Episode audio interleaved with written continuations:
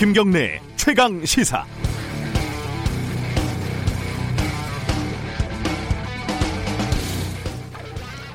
인천공항공사에서 비정규직을 정규직으로 전환을 하는데 안팎으로 반발이 큽니다. 안에서는 정규직 노조가 반대하고 밖에서는 불공정하다고 또 반대하고 그런데요 이거 말을 돌리지 않고 솔직히 얘기하면요 이거 아닌가요? 어, 저 사람들이 저 공부도 못하는 사람들이 그 좋은 공기업 직장에 정규직을 해? 내가 과거에 거친 아니면 미래에 거칠 공채 시험도 없이 정규직으로 들어와? 기본적인 밑바탕은 이거 아닌가요? 물론 제가 이해 당사자라도 그런 생각을 할 수 있습니다. 이해는 갑니다. 어, 그리고 현재 정규직 입장에서 회사의 다수파가 바뀔 수도 있는 것이고 정부가 청년 취업 문제는 해결 못하면서 비정규직들 정규직 만드는 데만 힘을 쓰는 게 불만일 수도 있습니다.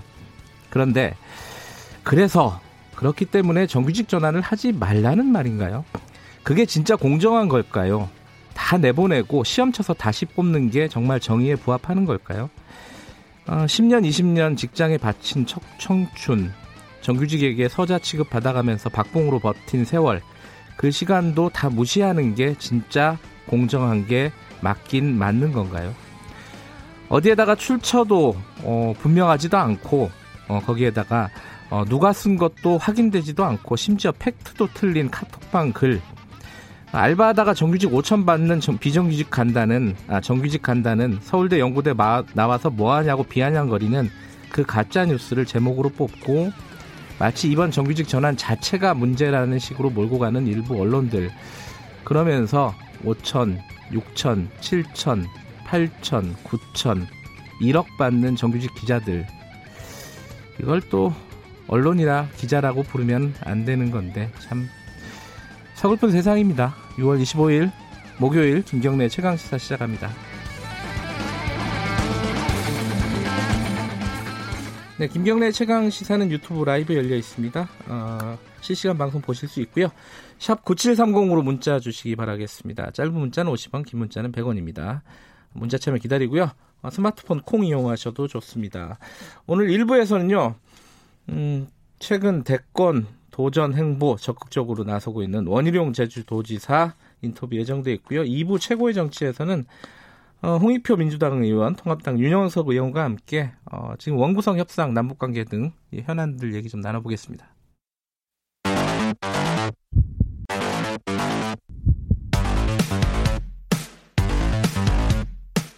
오늘 아침 가장 뜨거운 뉴스 뉴스 unboxing 네, 뉴스 unboxing 고발 뉴스 민동기 기자 나와 있습니다. 안녕하세요. 안녕하십니까. 그리고 KBS 김양순 기자 나와 있습니다. 안녕하세요. 네, 안녕하세요. 잠깐 뭐 오늘 할 얘기가 많은데 북한 얘기부터 잠깐 정리할까요? 북한이 지금 어제 아침에 잠깐 다루긴 했었는데 어, 김정은 위원장이 지금 군사적인 행동들을 다 보류를 했죠. 그 이후에 뭐 좀 나온 상황들이 좀 있나요? 보류를 하면서요. 예. 인민군 총참모부가 지난 17일 예고했던 뭐 금강산 개성공업지구 군대 전개라든가 네. 그 비무장지대 GP 진출 있지 않습니까? 네. 그 그런 것들. 그다음에 대남 전단 살포 지원 등의 군사 조치가 유보가 됐습니다. 특히 대남 확성기 방송 시설 일부를 전부 철거를 하는 그런 모습이 목격이 되기도 했는데요. 네. 일단 김정은 위원장 보류 지시 이후에 북한 대외 선전 매체들도 대북 그 비난 기사들. 비난 기사들을 굉장히 지금 어, 올렸었는데 네. 이것도 굉장히 삭제를 했고요. 네. 노동신문 등과 같은 매체들에서도 전단 관련 비난 기사를 싣지를 않고 있습니다. 음, 그러면은 지금 그 이후에 우리 이 이거 이 해석 이거를 어떻게 해석해야 되느냐? 그뭐 어제 김종대 전 정의당 의원 같은 경우는 이제 역할 분담을 한 거다 이런 식으로 해석을 했는데 네, 그런 해석들도 있긴 하더라고요. 예. 김여정 부부장이 이렇게 세게 때리고 이제 17일 만에 김정은 위원장이 나와서 자, 수위 조절을 하자라고 정리를 하니까 깔끔하게 또 정리가 확실히 되는 모습을 보여줬다. 근데 또 김여정 부부장이 한 것도 사실 김정은 위원장의 지시를 받고 한 거라고 볼 수도 있는 거잖아요, 그죠? 그렇죠. 자기가 한 거를 자기가 수습한 거잖아요. 어떻게 보면은. 이제 네. 메신저를 달리해가지고 음, 음, 투트랙 전략을 썼다. 네. 즉 메시지 는 똑같지만 메신저에 대한 차원을 다르게 했다라고 볼 수도 있을 것 같고요. 네. 저희가 전원점 토크쇼 제이에서 어제 이거 관련해서 녹화를 했었는데 네. 여기 오셨던 홍민 실장님이나 아니면 이제 장용훈 기자 그런 얘기 하시더라고요. 최근에 이 볼턴 백악관 보좌관 전 네. 안보 보좌관의 책이 나왔는데 이거를 자세히 뜯어 보면은 물론 일부 보수 신문에서는 한반도 운전자론에 대해서 정말 바보 같은 짓이었다라는 그 볼턴의 말을 그대로 인용했습니다만 이걸 찬찬히 뜯어 보면은 우리가 역대급으로 그동안 한반도의 운전 자론에서 대한민국이 얼마나 노력을 했는지를 알 수 있지 않겠냐. 이거를 김정은 위원장이 보고 있을 거다. 음. 여기에 대해서 뭔가 느낀 바가 있지 않을까라는 이야기를 저희가 했었는데 이것도 역시 이제 작용을 했을 거다라는 생각이 들고요. 네. 또 이제 코로나 19 상황이 또 심상치 않은 상황에서 이제 언제까지 이렇게 대난 메시지를 보내는 거에서 힘을 뺄 것인가라는 그런 지적도 있었습니다. 볼턴이 만약에 영향을 줬다 그러면은 이건 정말 의외 의외의 어, 성과라고도 볼 수 있네요. 이 볼턴 회고록에. 예상치 못한 한 수가 되는 거죠. 트럼프 대통령이 즉흥적으로 북미 회담에 임했다는 게 예. 이제 간접적으로 드러났다. 뭐 이런 분석도 있고요. 네. 그리고 대남 경고 메시지 이 목적을 어느 정도 달성했다. 언론들이 또 이런 분석을 하고 있더라고요. 아, 그리고 여기서 만약에 더 나가면 음. 지금 8월에 한미 연합훈련이 예정돼 있거든요. 네. 실제로 이 연합훈련에서 대규모 그 군사훈련의 빌미를 제공할 수도 있기 때문에 네. 이쯤에서 멈췄다 이런 분석도 하고 있습니다. 아, 여러 가지 안에 들어갈 수가 없으니까 속으로 들어갈 수가 없으니까. 네, 그래도 안심은 할. 수 없습니다. 이게 예. 어제 또 정경두 국방부 장관이 법사위에 어, 국회 법사위에 출석해가지고 북한이 군사 행동을 보류한다고 했는데 완전히 철회해야 한다라고 생각한다. 음. 그것과 무- 무관하게 우리는 확고한 군사 대비 태세를 갖추겠다라고 얘기를 했더니 또 곧바로 북한에서 김영철 노동당 부위원장이 담화를 냅니다. 남조선 국방부의 실언 탓에 북남 관계에 더 큰 위기 상황이 오지 말아야 한다. 우리가 일단 보류를 음. 했지만 이게 재고가 될 수도 있어 있는데 그러면은 재미없지 않겠냐라는 경고도 했습니다. 어, 북한도 이제 강원 전략을 계속 쓰겠죠. 그죠? 그렇죠. 한쪽에서는 강한 메시지, 한쪽에서는 좀 유화적인 메시지 계속 내고 있겠죠. 아, 그래도 어찌 됐든 뭐 한숨 돌리게 돼서 다행이긴 합니다. 그렇습니다. 네. 약간 폭주하는 느낌이었었는데 국회 얘기 잠깐 해볼까요? 국회 조영 원내대표가 돌아왔나요? 아직 뭐 모습을 보여주진 않았죠. 네, 일단- 오늘 국회에 복귀하죠. 오늘, 그렇죠. 오늘 이제 네. 모습을 보여주는 거죠. 오늘 모습을 음. 보여주고 오늘 의원총회도 예정이 되어 있습니다. 예. 네, 그렇기 때문에 이제 복귀하는 모습 이제 좀 있으면 보실 것 같은데요. 어, 주 원내대표가 지금 9일 정도 이제 집거를 했어요. 예. 그리고 이제 페이스북을 통해서 넘어진 그 땅을 딛고 다시 일어나겠습니다라는 예, 장문의 글을 남겼습니다. 멋있네. 네, 예. 말이 좋아서 원구성 협상이었지 여당의 횡포와 억지에 불과했다. 이제 앞으로는 싸우겠다라고 얘기를 했고요. 네. 어, 지금까지 계속 해왔던 어, 상임위원장 너희 다 가져. 음, 라는 그 주장은 계속해서 유효합니다. 음. 계속해서 다 가지라고 하고 다만 우리는 상임위별 어떻게 들어갈 건지 통합당 의원의 배분 명단만 작성을 하겠다. 그래서 전적으로 의회 독재를 하고 있다라는 거를 계속 강조해 나가겠다라는 그런 모습이고요. 그리고 지금 통합당 의원들 이제 오늘 의총에서 이야기가 나오겠지만 어 지금 주 원내대표가 당시에 법사위원장 단독 선임 이후에 사의를 표명했잖아요. 네. 그다음에 바로 즉각 재신임을 했었던 만큼에 오늘도 이제 주 원내대표에게 좀 힘을 실어줄 것이다라는 걸로 보입니다. 그럼 영- 원구성 협상에는 임하지 않겠다는 거잖아요. 그렇죠. 그죠? 그러면 민주당 리더를 알아서 해라. 네. 그러면 이제 추경은 어떻게 되는 거예요? 그러니까 오늘 일단 국회의장 주재로요. 예. 여야 원내대표가 원구성 협상 테이블에 마주는 않습니다. 아, 앉기는 않는다. 앉기는 앉아요. 예. 근데 그 민주당은 11대 7을 계속 제안을 하고 있지 않습니까? 네. 이걸 미래통합당은 받을 가능성은 낮고요. 네. 만약에 그렇게 되면은 민주당이 내일이라도 네. 단독으로 본회의를 열어서 3차 추경안 그 심사 처리에 필요한 상임위원장을 선출하겠다. 어허. 이런 입장을 밝혔는데 네. 근데 이게 또 만만치가 않습니다. 그 간단하지가 않더라고요. 그러니까 아, 3차 추경안의 그 안을 보니까 예. 정부 각 부처의 운영비 삭감안이 들어가 있거든요. 네. 그러니까 이거는 예결위만 열어서는 처리가 불가능하다는 게 지금 국회 쪽의 입장인데 민주당은 다른 해석을 하고 있습니다만 만약에 이제 이렇게 되면은 예결위를 열기 전에 저 모든 상임위를 가동을 해서 운영비 삭감안을 회부를 해야 되거든요. 음, 음. 그러니까 이런 절차까지 고려를 하면은 아, 민주당 입장에서도 상당히 좀 난감한 그런 상황입니다. 음, 그러면은 어 저기 미래통합당이 이제 응하지 않는다. 네. 어 그러면은 민주당이 모든 상임위를 일단은 다 선정을 해서 그렇죠. 진행을 한 다음에 네. 그 다음에 어, 야당 쪽 상임위원장들은 사퇴하는 사퇴하는. 요런 방법도 생각을 하고 있다고는 하더라고요. 어제 어제 그런 얘기도 했었고요. 네, 예. 그렇죠. 아, 그렇게 되면은 근데 이제 뭐 거기까지는 뭐 이제 추경 때문에 그런가 보다 하고 봐줄 수는 있는데 네. 근데 그거 말고 지금 야당에서 꺼내는 카드들이 좀 있는 거죠. 네, 어떤 카드를 음. 꺼낼지에 따라서 사실 이제 뭐 상임위가 무력화될 수도 있습니다. 왜냐하면은 지금 주 원내대표는 윤미향 의원 사건하고 어 굴종적 현 정부의 대북 정책 이 두 가지에 대해서 국정조사를 하겠다라고 음. 지금 나섰거든요. 네. 근데 이 두 가지의 국정조사 카드를 꺼낸 이상 이 카드가 이제 상임위 원구성과 관련된 카드가 될 수 있다. 즉 변수가 될수 음. 있다는 관측에도 나오고 있고, 있거든요. 이두 가지의 국정조사 카드를 민주당이 어느 정도 수용해 주냐에 따라서 원구성에는 다시 미래통합당이 응할 수 있다라는 그런 관측도 나오고요. 또 이제 지금 현재 대북 정책이나 윤미향 의원 사건과 관련해서 민주당이 어떤 입장을 뭐 굉장히 적극적으로 표명을 한 적이 없기 때문에 어떻게 이 11대 7 상임위원장 배분을 국정조사와 연계시켜서 타결할 것인가가 오늘 좀 논의가 될 것 같습니다. 음.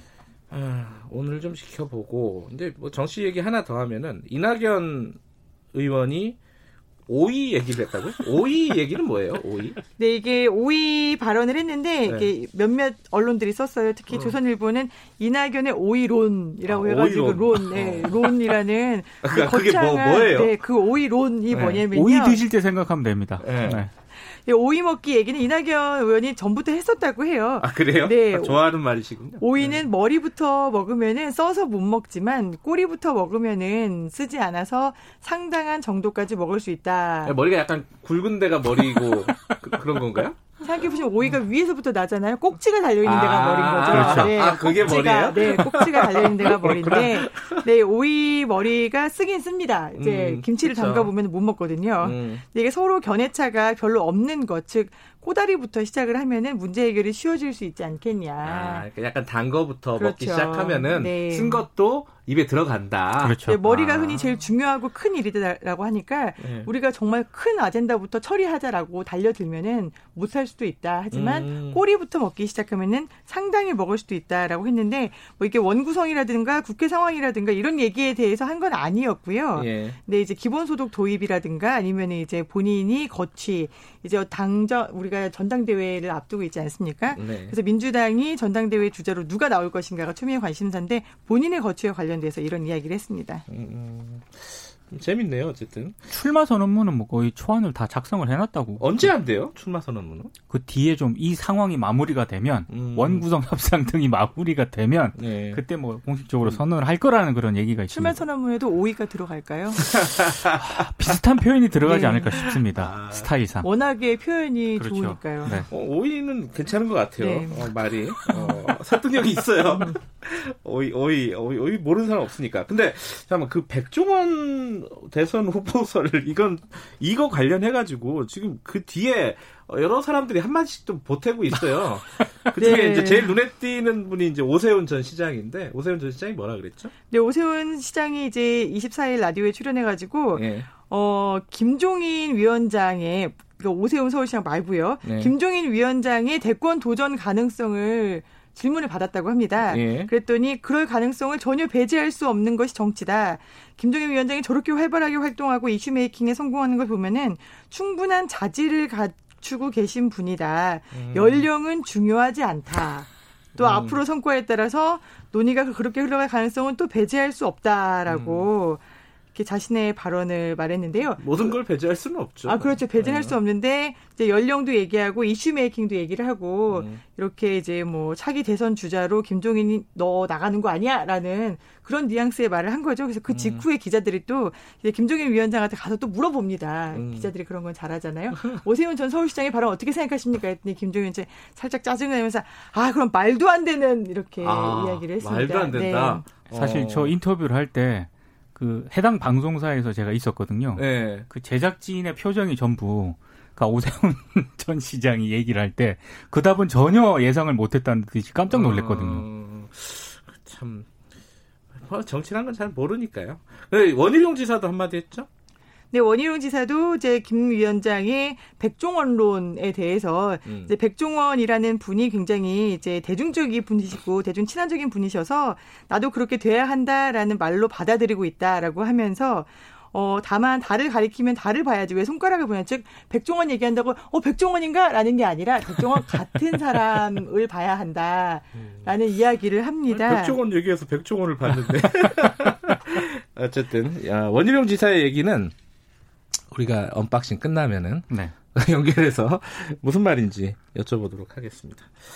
아, 하나만 더 얘기할까요? 그 추미애 장관이 윤석열 총장에 대해서 얘기한 거라고 볼 수 있는 얘기를 한 거죠. 네, 어, 좀 잠깐 소개해 주시죠. 그러니까 뭐 추상적으로 얘기를 했습니다. 네. 그러니까 고난을 위임받은 자가 각종 예규 또는 규칙을 통해 위임 취지에 반하도록 하고 있다. 음흠. 그러니까 어제 이 얘기를 정부 과천청사에서 열린 57회 법의 날 정부 음. 포상 전수직 축사에서 한 얘기거든요. 네. 추상적으로 얘기를 했는데 결국에는 이 자기 편의적 조직 운영이라고 하는 게 한명숙 전 총리 수사 진정 사건 있지 않습니까? 예. 이거랑 검언유착 의혹 수사에 대해서 지금 윤석열 총장이 지휘를 하고 있는데 이걸 직접적으로 문제를 삼은 것 같다 이런 분석을 하고 있는데요.